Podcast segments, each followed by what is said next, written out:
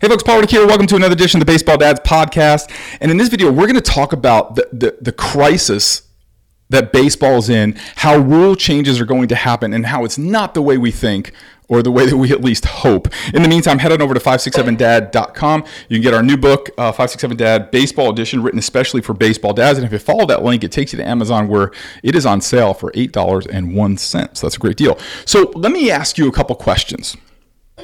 And I'm going to tell you, I asked these to a lot of people in my world, and and and uh, the answers worry me. Are you going to watch the Super Bowl this year? So I'm recording this in um, uh, May of 2018. So are you going to watch the Super Bowl next year? Most people say yes. Yeah, I'm going to watch it. You don't even know who's in it. You don't even know who's going to be. You don't even know if it's going to be a good game or not you don't even know how you know you don't even know if it's two rivals or two you know like teams that maybe nobody's really too interested in, or maybe it's a regional thing. But no, it never comes out that way, right? The you're watching the Super Bowl. Most people are watching the Super Bowl. Let me ask you this: If LeBron James and Steph Curry are in the NBA Finals, which is like the playoffs are happening now. Um, a lot of sports fans will tune into that. Let's say it's a game seven uh, between the, um, the the Warriors and the Cavs, and it's LeBron and Steph Curry and Durant. And, right, a lot of people. That's going to be a big game. People are going to watch that.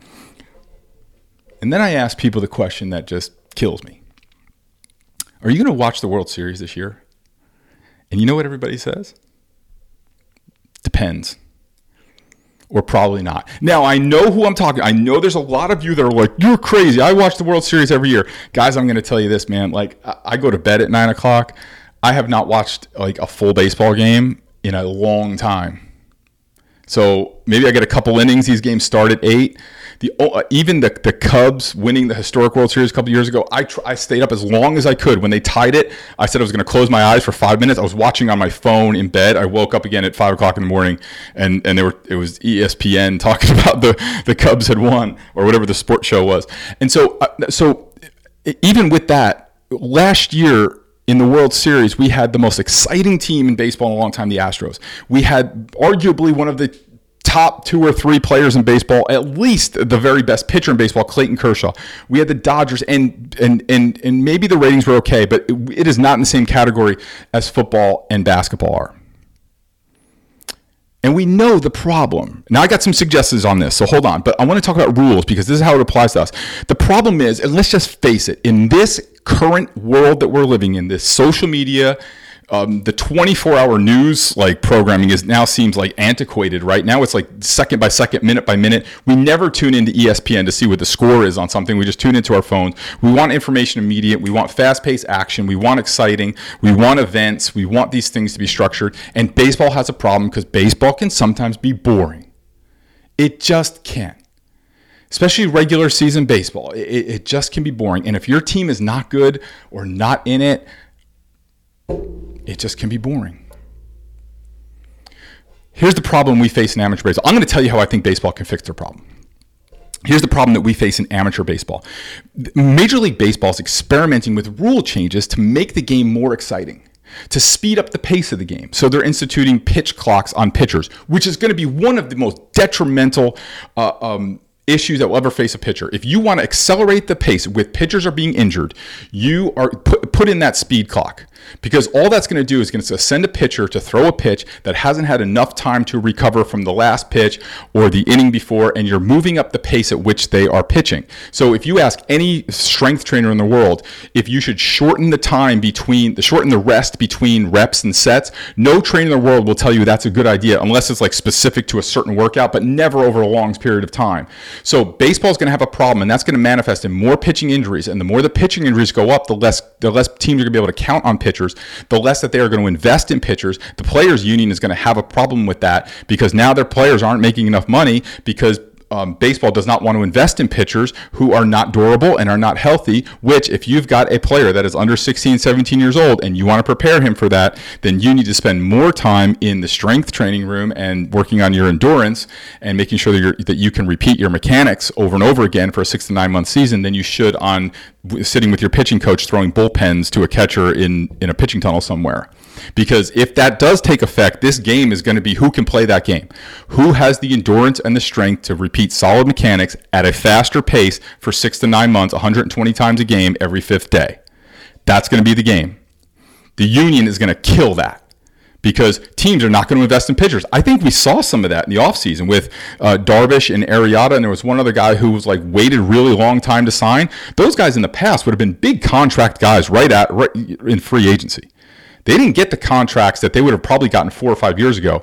Is it because this pace clock may be coming in, or is it because the contracts they got kind of blindsided on some of these the back ends of some of these contracts didn't pay off? I don't know. Um, we can only speculate there, but so here's the thing. So MLB is continuing to experiment with rules. So the clock is one of them. There was one that they floated out on social media with extra innings of starting a man on second base, which they declined. They floated that out as a test to see what the reaction is. The same way uh, movie studios float out snippets of a movie or let go of a plot to see if they should do some reshoots or re-edit the movie to see how it's received. They were testing that. They were just doing a back channel test through a broadcaster they're going to try endless things to try and make the game faster and more exciting. There was even one talking about that in the ninth inning, you could put up any three hitters, um, which the dinosaurs hate, and I think I'm in the middle of that. Uh, part of that, I kind of, I kind of like it. It's part. I'm not gonna be honest with you. I kind of like the idea of watching the ninth inning of a Yankee game, and if it was four nothing, and you're sending up Judge and uh, Stanton, uh, I, I don't know. That to me, that that that sounds kind of cool. I mean, if, if it's the last few seconds of a basketball game, they're giving the ball to LeBron. We all watched the last few minutes when Tom Brady went on the field with whatever he had left in time. We were all waiting there to see a, a late game excitement. People thrive on that. I don't know. I think it's a good idea. so here's the problem is that we think my generation, the 38 and older, we think that Major League Baseball is going to implement some rule to speed up the game and make it more exciting, and it is going to trickle down to the game, and that's how it's going to happen. Uh uh-uh, uh no way. That is not how it's going to happen. Let me tell you how it's going to happen. There's going to be some nine year old tournament director who wants to see how he can squeeze five more games per day in and put 10 more teams in his tournament without having to get a bigger facility with an extra field or two, without having to hire more staff. And he's going to come up with an idea. And this idea is going to be like rapid fire baseball. And it's going to be like a four inning game. It's going to be three balls instead of four, two strikes instead of three, two outs instead of three, and there's going to start with a runner on second, and it's going to be four innings or the first to score 11 runs. And it's going to go like this. Now, there's part of you guys that are screaming at the top of your lungs, right? But let me let me let, here's the toughest part about it. They may not be wrong. They may not be wrong. Because I'll tell you one thing that initially fixes what's the biggest gripe we have about young pitchers in tournament baseball is overuse in pitch counts. Well, four inning game kills a lot of that. Now, maybe it doesn't, but I mean, it could kills a lot of that. Maybe a kid can only pitch in one game, you can pitch all four innings or whatever, right? It kills a lot of that. Here's the problem we face. And if you were a college coach, a high school coach, or professional coach, listen very carefully to what I said because I said this in front of a room of about 300 college and professional coaches uh, back in December, and the looks I got were of utter horror. They may not be wrong, they may be right. And we're going to stomp our feet and complain about it because we don't like it. But now that nine year old kid who's playing that game, if it is successful in one tournament, how fast does it spread to every other tournament? Like that. And in a year, all teams will be playing this because what does a tournament director want to do? Make money, put teams in, excitement, and that's the, that's the business they're in. They're not in the business of developing baseball players for the future so that high school, college, and professional coaches can make more money. Those guys are in the business of, of entertainment, of family entertainment and excitement, and and that's what they're in the business of. They're not there now like the little league coach or the American Legion coach or the high school coach. Hey, we want to develop kids so they play at the next level. That is gone. Forget about that. I'm telling you, if you're a college coach or a pro coach, you are no longer the goal that is on their mind. You might be a goal later on down the road, but the 9, 10, 11, 12 year old kid, their goal is not, uh, hopefully, I'll develop into a college player. Their goal is, I want to play in the 14U team that goes to Canada, Puerto Rico, and California.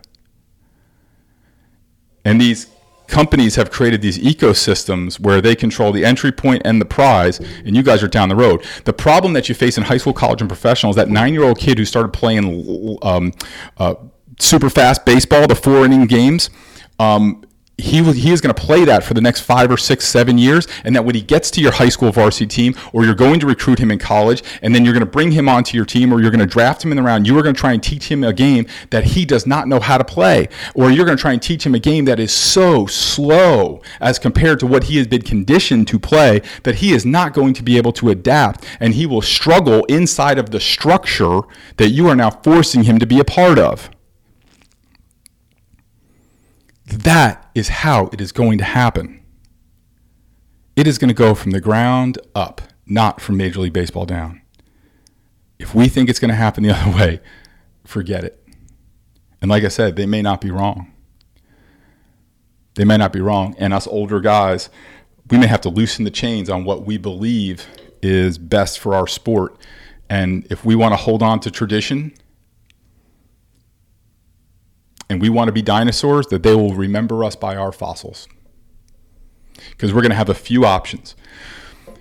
We're going to figure this out and co collaborate with those people on ways to make the game better.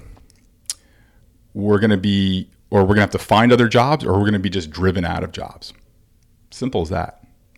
And if you can disagree with this all you want, but tell me where you don't think that I'm making sense. Here's what Major League Baseball should do. Major League Baseball has to give up the tradition of of the World Series on home fields. Um, basketball is indoor, obviously doesn't have a problem. Football has given it up. And here's what baseball needs to do the, the, the World Series needs to be like uh, maybe like over a week, like a two weekend type of event, like a Saturday to a following Sunday. And they should have it in one location, a warm weather location. They should all they should have um, a week long celebration of baseball. All of the legends of baseball should fly down and participate in the World Series like they do with the Super Bowl. So Whitey Ford should be bringing out the World Series trophy, or, or Yogi Berra would have when before he passed, like a legend, a Hank Aaron, or or um, or Willie Mays bring it out and have legends be part of the game of baseball. Um, it, it, baseball fans would go nuts for this if they could go down there, see the World Series, spend a week like in Florida or Arizona or or Southern California, and get to meet a lot of their old time idols and get to see current players play. It would bring a new energy to the game. They could start the World Series on a Saturday and play a Saturday six o'clock game, so everybody could see it. A Sunday six o'clock game, game one and two. They could play game three on uh, maybe Tuesday. They could play game four on a Thursday. So at least if you had a game four, you'd have a Thursday night game, and then play game five on Friday, or break up that schedule some other way, and then have your game six and seven on Saturday at six o'clock and Sunday at six o'clock in one location, and take one week a complete celebration of baseball. The whole baseball fanatic community would flock to that location, and you would you would potentially line up your best teams. Well, there's another problem. You the the teams that reach the World Series, you would potentially set up a game six or seven where it could become an event like the Super Bowl, where if it was a, a, a um, you know a, a, game six to stay alive or a game seven to you know winner take all that you potentially set up a game seven on a saturday night. You at least are watching a potentially clinching game on a on a thursday saturday or sunday night which will dramatically increase your viewership. And moving those two final games to the weekend at a time where everybody could watch them would dramatically increase it. The other thing that baseball's got to figure out and i don't have an answer for this maybe you do you could put it in the comments is how do you deliver your best players to the world series? Because yeah, I mean, I, I just don't know, and I've thought about this a lot, right? But a Yankees Dodgers World Series would have just crushed last year, right? But but they weren't the best team, right? The, the Astros were clearly the best team. Um, but LeBron James, uh, you know, he hasn't made the finals yet, but was it like the last eight years? And for the last like three or four years, the Warriors have been there, and before that, the you know, um, uh, the Spurs and and Michael like you you, have your you're delivering your best players to the postseason. Um, I don't know how baseball does that. I, I don't think the game is built that way. That because one way you could though is one of the reasons why LeBron James ends up in the finals because he gets the ball in his hands a lot.